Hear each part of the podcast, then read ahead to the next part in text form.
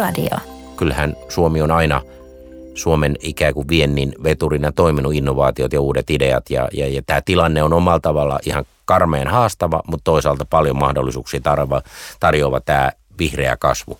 Näin sanoo Elinkeinoelämän keskusliiton toimitusjohtaja Jyri Häkämies.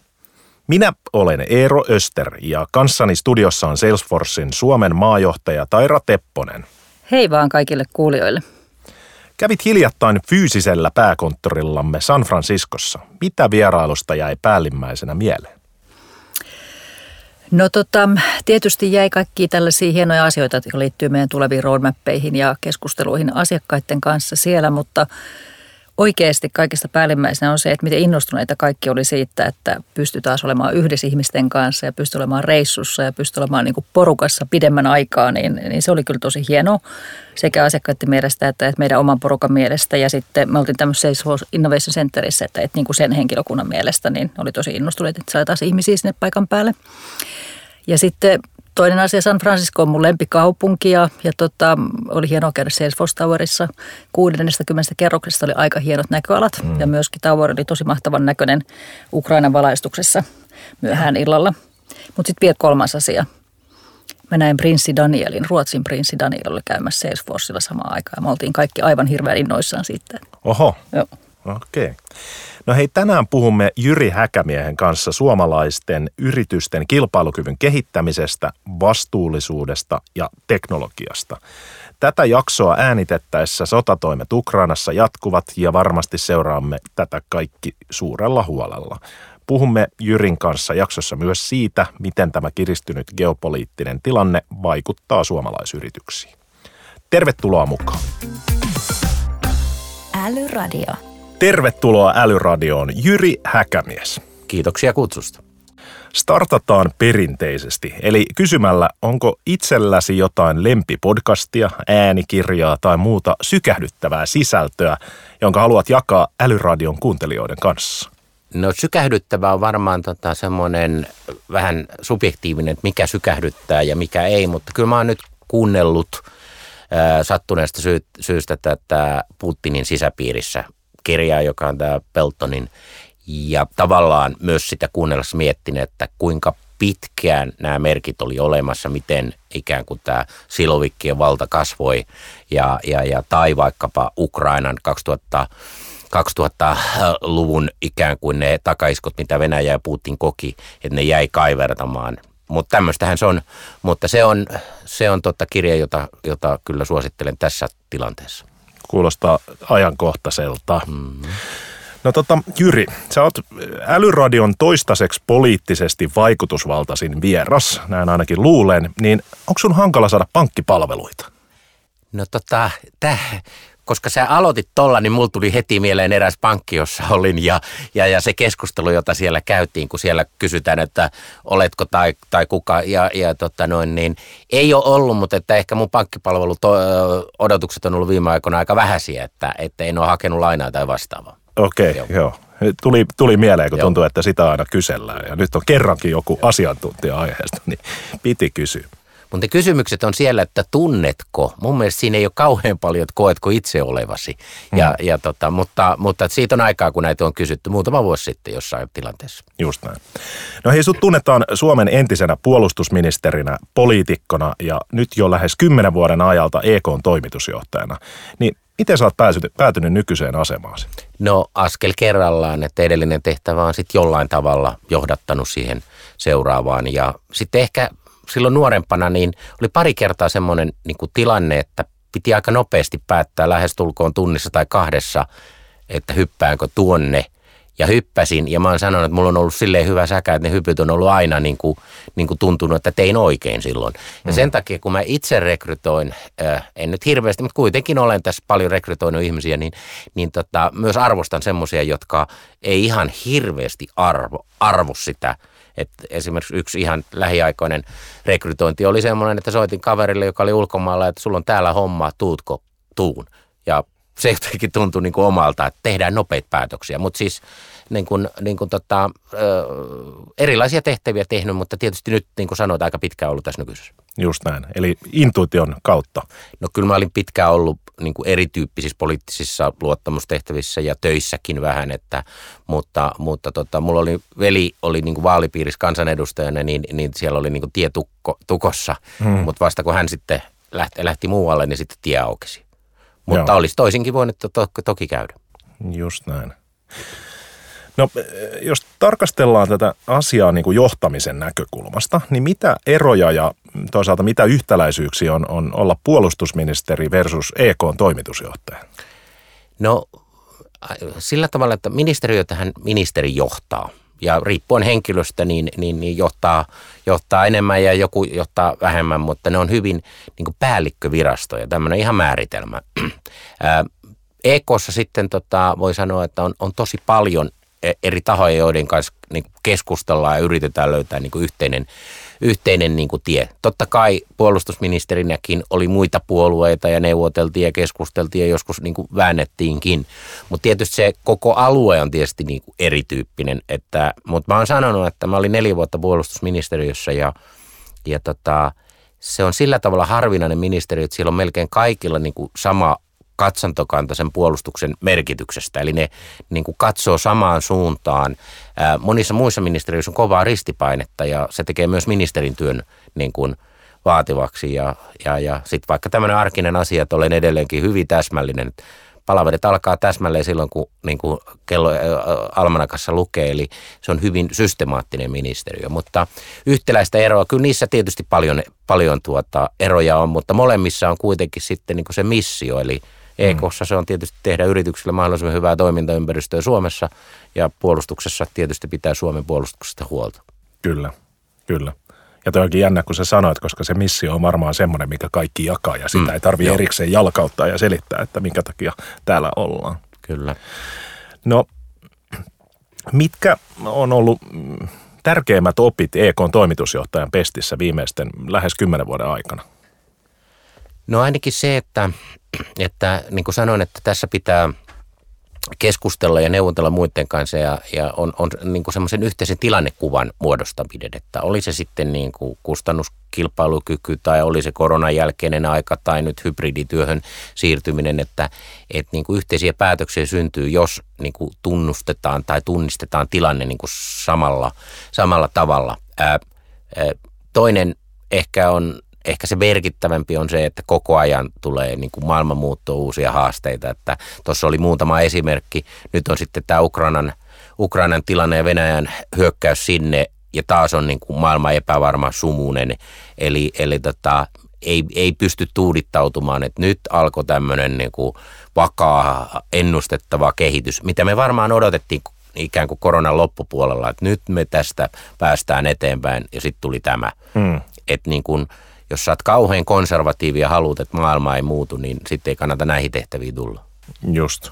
Eli, eli voisiko sanoa, että, että tämmöinen niin kuin, useita eri sidosryhmiä ja tämmöinen teknologia kielellä laaja ekosysteemi, missä toimit ja sitten taas toisaalta tämmöinen ennakkoarvaamattomuus ja, ja nopea Kyllä. tilanne. mä yleensä sanon EKssa työkavereille ja uusille tulijoille, että me ei olla virasto.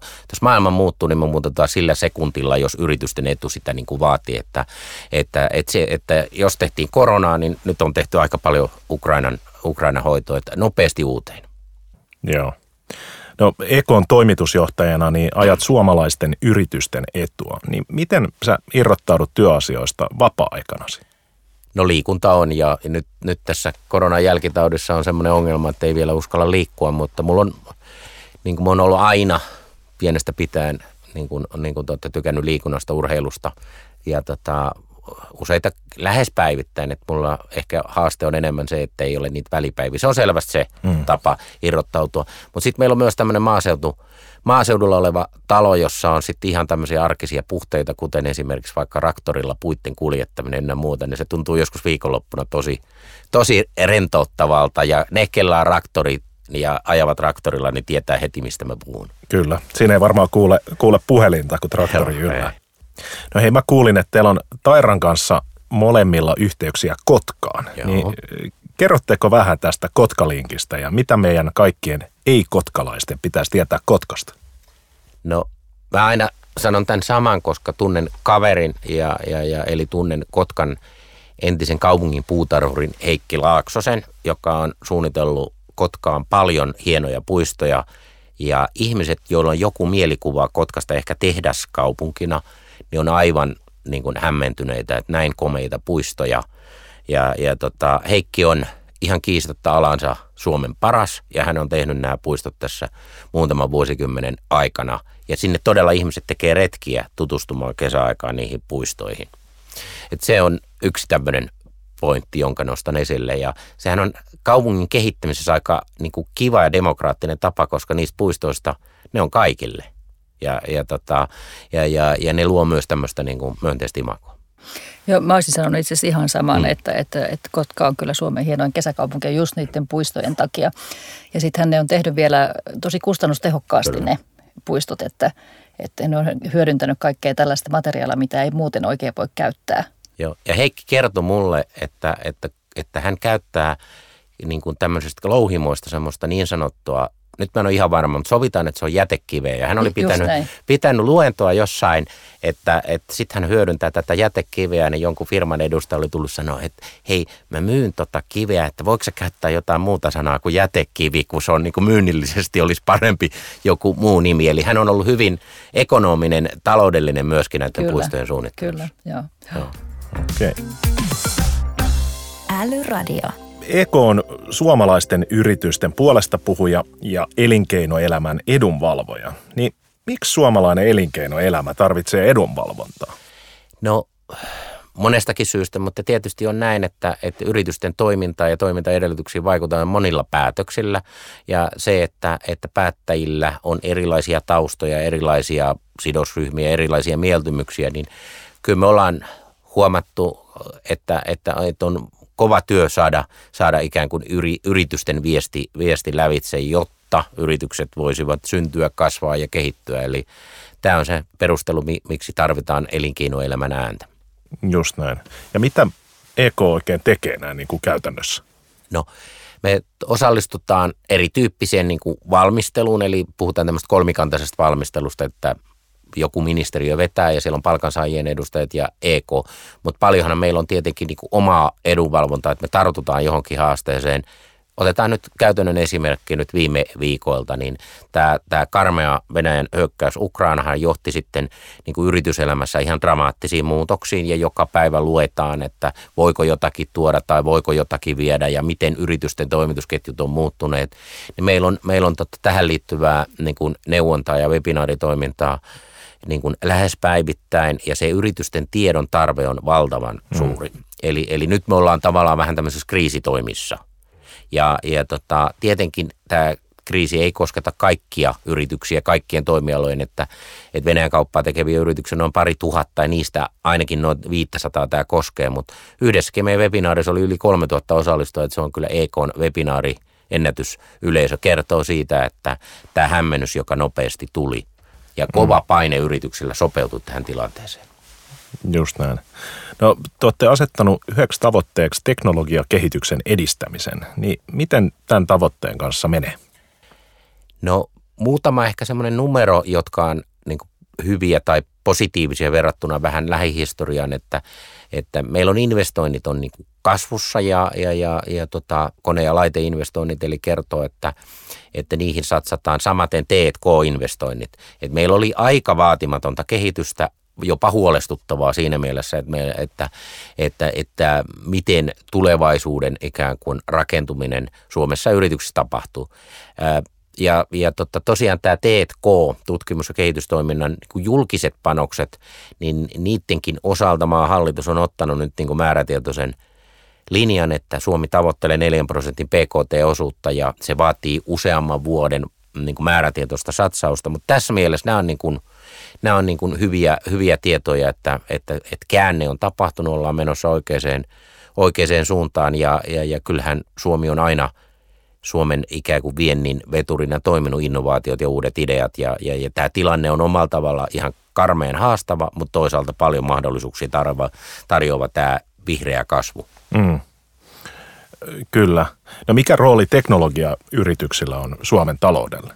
No ihan keskeinen, että sieltä se meidän viennin selkäranka on muodostunut ja rakentunut ja, ja rakentuu varmasti, varmasti niin kuin jatkossakin sanottua, niin tämän on tietysti sanottava, että joskus on vaikea erottaa, että mikä on teknologiayritys ja mikä on palveluyritys. Mm-hmm. saman yrityksen sisällä on sekä se uusi teknologia että siihen liittyvä niin kuin ylläpito ja kunnossapito, että, että voisiko sanoa, että perinteisen niin kuin teollisuuden ja palvelun rajat on niin kuin vähän hämärtyneet ja palvelupuolella on myös samanlaisia niin kuin elementtejä. Kyllä. Ja mikä on teollisuusyritys ja mikä on teknologiayritys, Kyllä, juuri näin. No entä Taira, miltä Suomi näyttäytyy globaalin teknologiayrityksen näkökulmasta?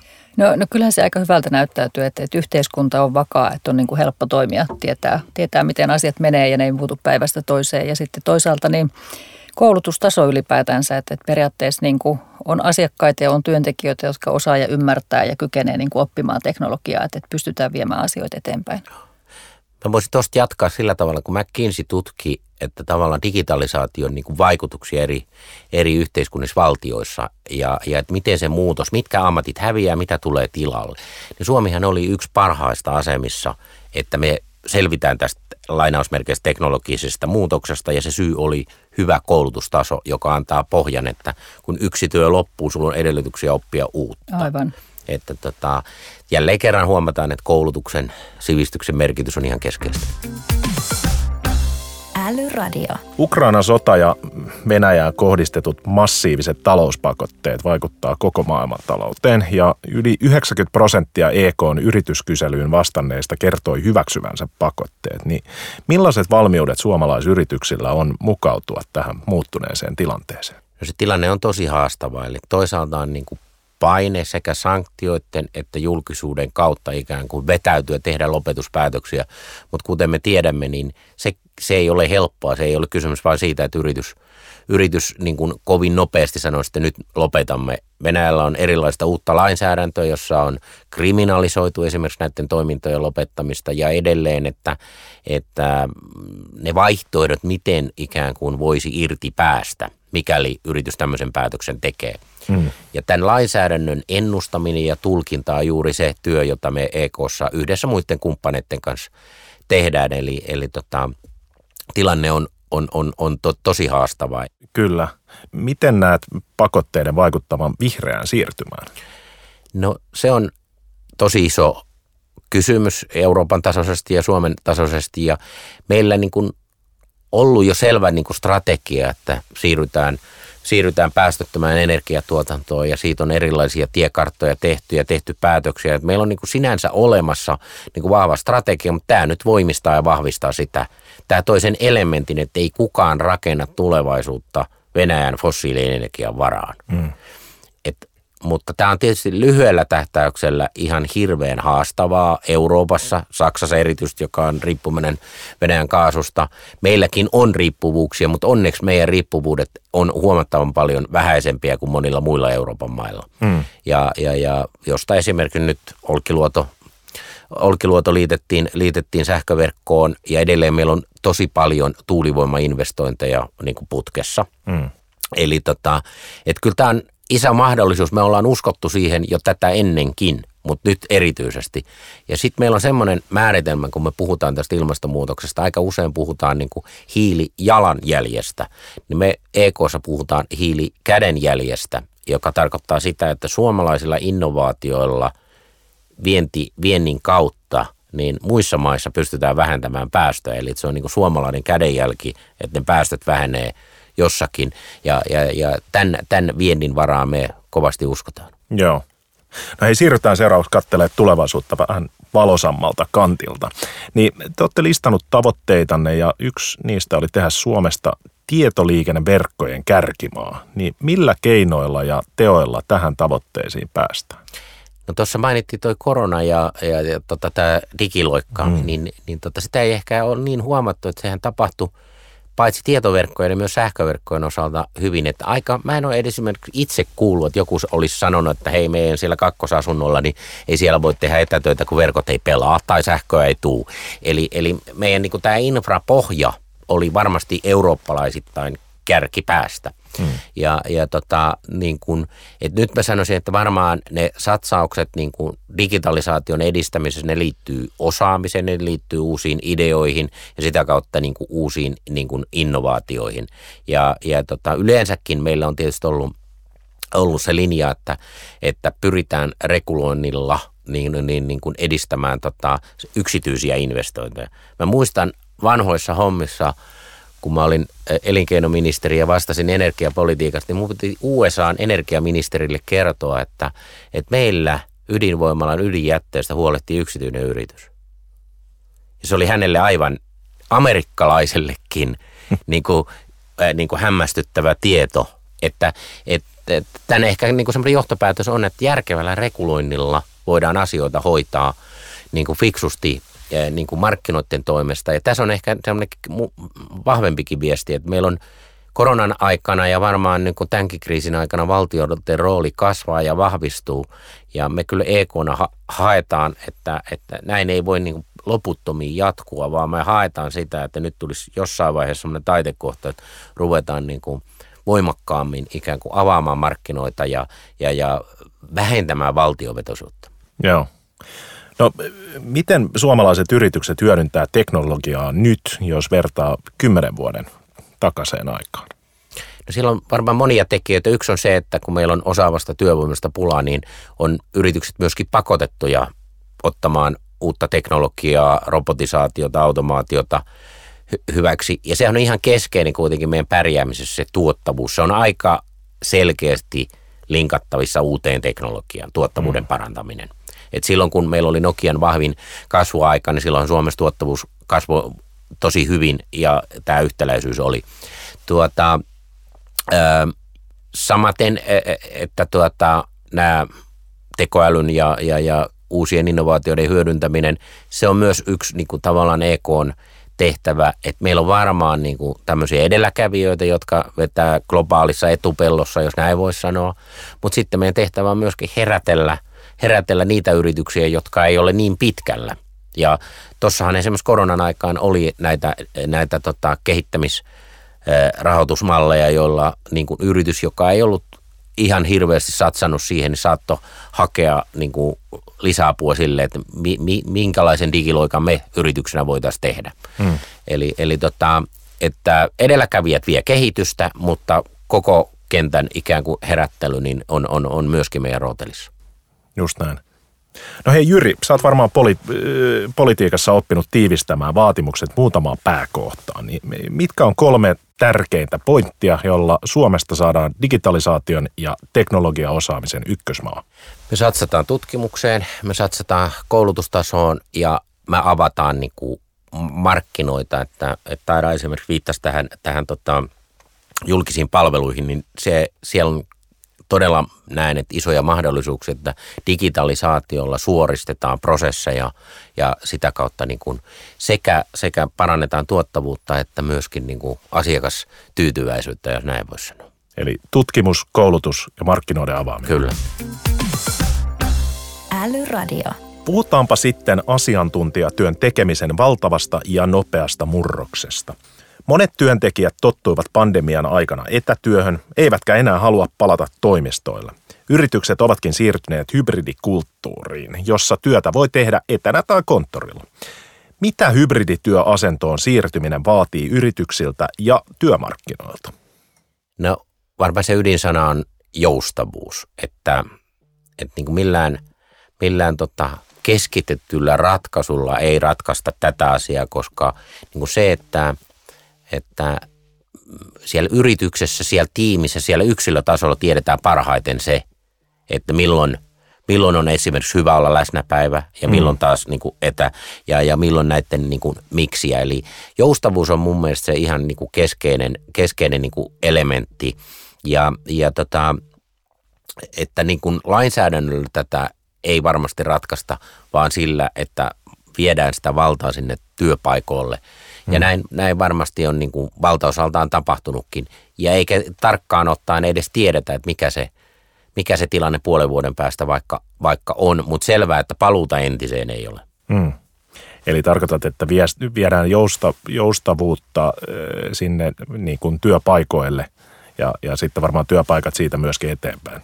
Kyllä, että, että niin kuin semmoinen, että joku sanoisi, että 50 prosenttia läsnätyötä ja 50 prosenttia etätyötä, niin se voi olla ihan liian kategorinen. Et voi olla tilanteita, että, että on vaikka 100 prosenttia läsnätyötä, jos on jotain semmoista think tank-tyyppistä yhteistä ideointia. Mm. Tai sitten taas vastavuoroisesti on, on, on, on vaikka koko viikko voi olla, voi olla niin kuin etätyötä. Että tota, et kyllähän tämä on tämmöinen niin kuin työelämän vapautus eräällä tavalla. Eli, eli, eli, ja tässä suhteessa tietysti pitää myö, myös muistaa se, että kaikilla ei ole mahdollisuutta tähän etätyöhön, vaan on, on kuitenkin valtaosa työpaikoista on läsnätyötä. Ja, ja tota noin niin, mutta, mutta tota, näiden, näiden yhdistelmästä tässä nyt on kysymys. Kyllä. Ja sitten taas toisaalta osalla voi olla tuo läsnätyö erittäin haastavaa nyt Kyllä. nykytilanteessa. No mitä hyötyä hybridityön yleistymisestä on työmarkkinoilla? No siinä on varmasti paljonkin, mutta että varmaan tuottavuus, eli, eli tota, koetaan, että, että semmoiset, niin kuin, voisiko sanoa joutokäynnit ehkä siinä työssä, työssä pystyy paremmin poissulkemaan ja tekemään sitten sitä työtä silloin, kun se itselle sopii, jos se tiimi tai se asiakas sen niin kuin mahdollistaa. Eli kyllä se, ja, ja, ja, ja varmaan lopputuloksena on sitten parempi työtyytyväisyys.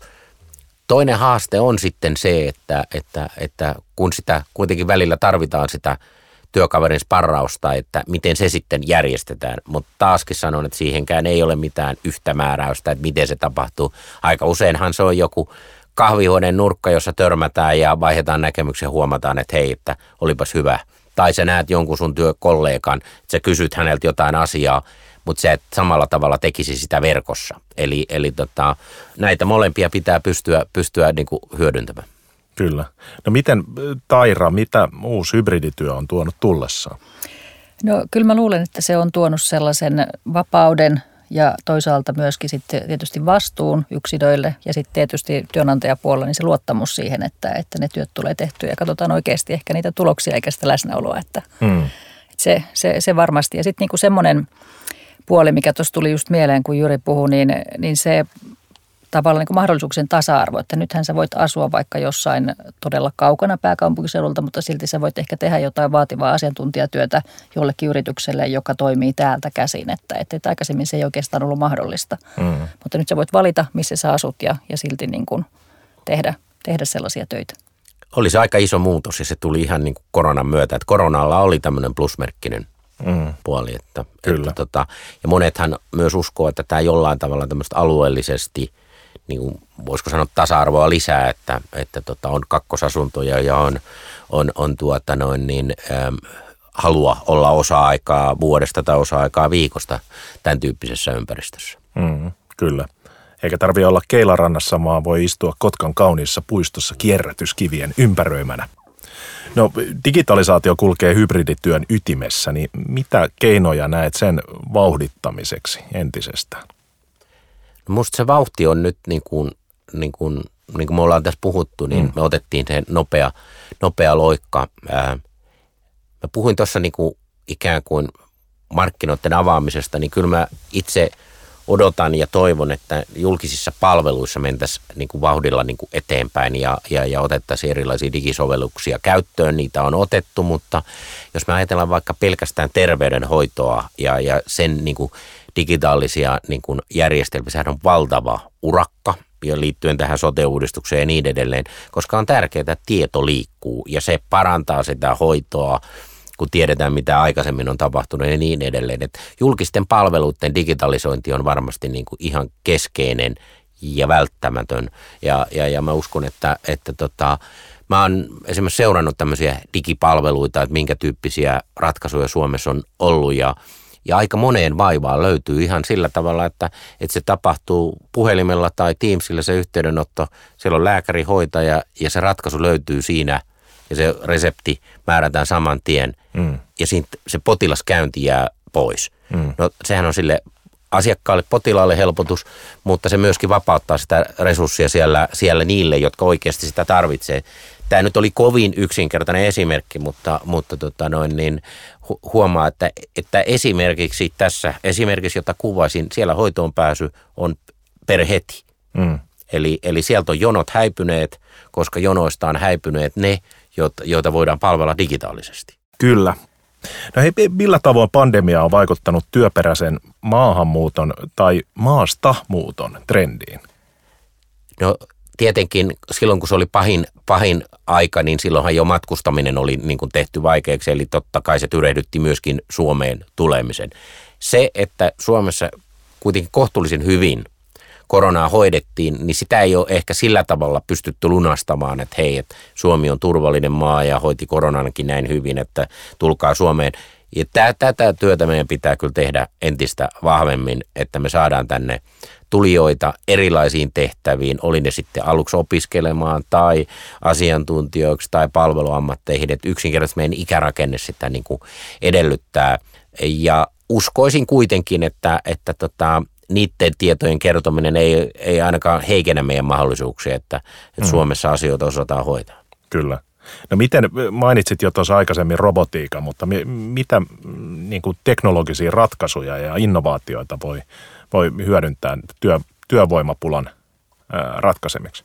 No tietysti varmaan niin kuin teollisuudessa automaati, automaatiota ja, ja, ja ää, varmaan uuden kaupungin tehdas lienee yksi sellainen esimerkki, kuinka valtavasti siellä on robotteja ja kuinka samanaikaisesti siellä on kuitenkin myöskin tämän, tämän tuota, työvoiman tarve kasvaa. Että ei ne ole nollasummapeli aina, että, että kun satsaat robotteihin, niin se on pois niin kuin ihmistyövoimasta. Että ne, ne niin kuin on itse asiassa niin kuin edellytys sille pärjäämiselle. Mutta eihän meidän tarvitse, kulkea tuolla palveluissa huomataan, että itse palvelukassat ynnä muuten, koko ajan tämä, tämä tota, menee niin kuin eteenpäin. Ja mihin vaikkapa niin kuin ruoan ostaminen, ruokakaupassa käynti, niin ei tuossa kun tuossa tota, ymmärtääkseni semmoisiakin on, että tavarat, kun laitat koriin, niin ne on sillä hetkellä niin kuin ikään kuin hinnoiteltu ja lopulta vaan maksat. Eli eri tavoin tämä, tämä tota, menee eteenpäin. No miten tota, Taira, miten Salesforcella tuetaan kouluttautumista ja kehittymistä? No, no itse asiassa hirveän monella eri tavalla, että, että meillä on tietysti niin kuin jokaisen omaan työrooliin liittyen niin on kaikenlaista koulutusta, kun tulee taloon ja, ja sitten, sitten siinä aikana, kun on talossa, niin jatkuvasti oppimista siinä työssä ja, ja, ja työn ohessa. Mutta sitten meillä on myöskin tosi kiva semmoinen malli, että, että, että meillä voi käyttää – käyttää tota omaa rahaa, minkä, minkä firma sitten korvaa, niin ihan mihin tahansa kouluttautumiseen. Että, että jos musta tuntuisi, että mä haluaisin ihan jotain muuta opiskella, niin mä voin tehdä sen ja, ja, ja tota firma osallistuu niihin kustannuksiin.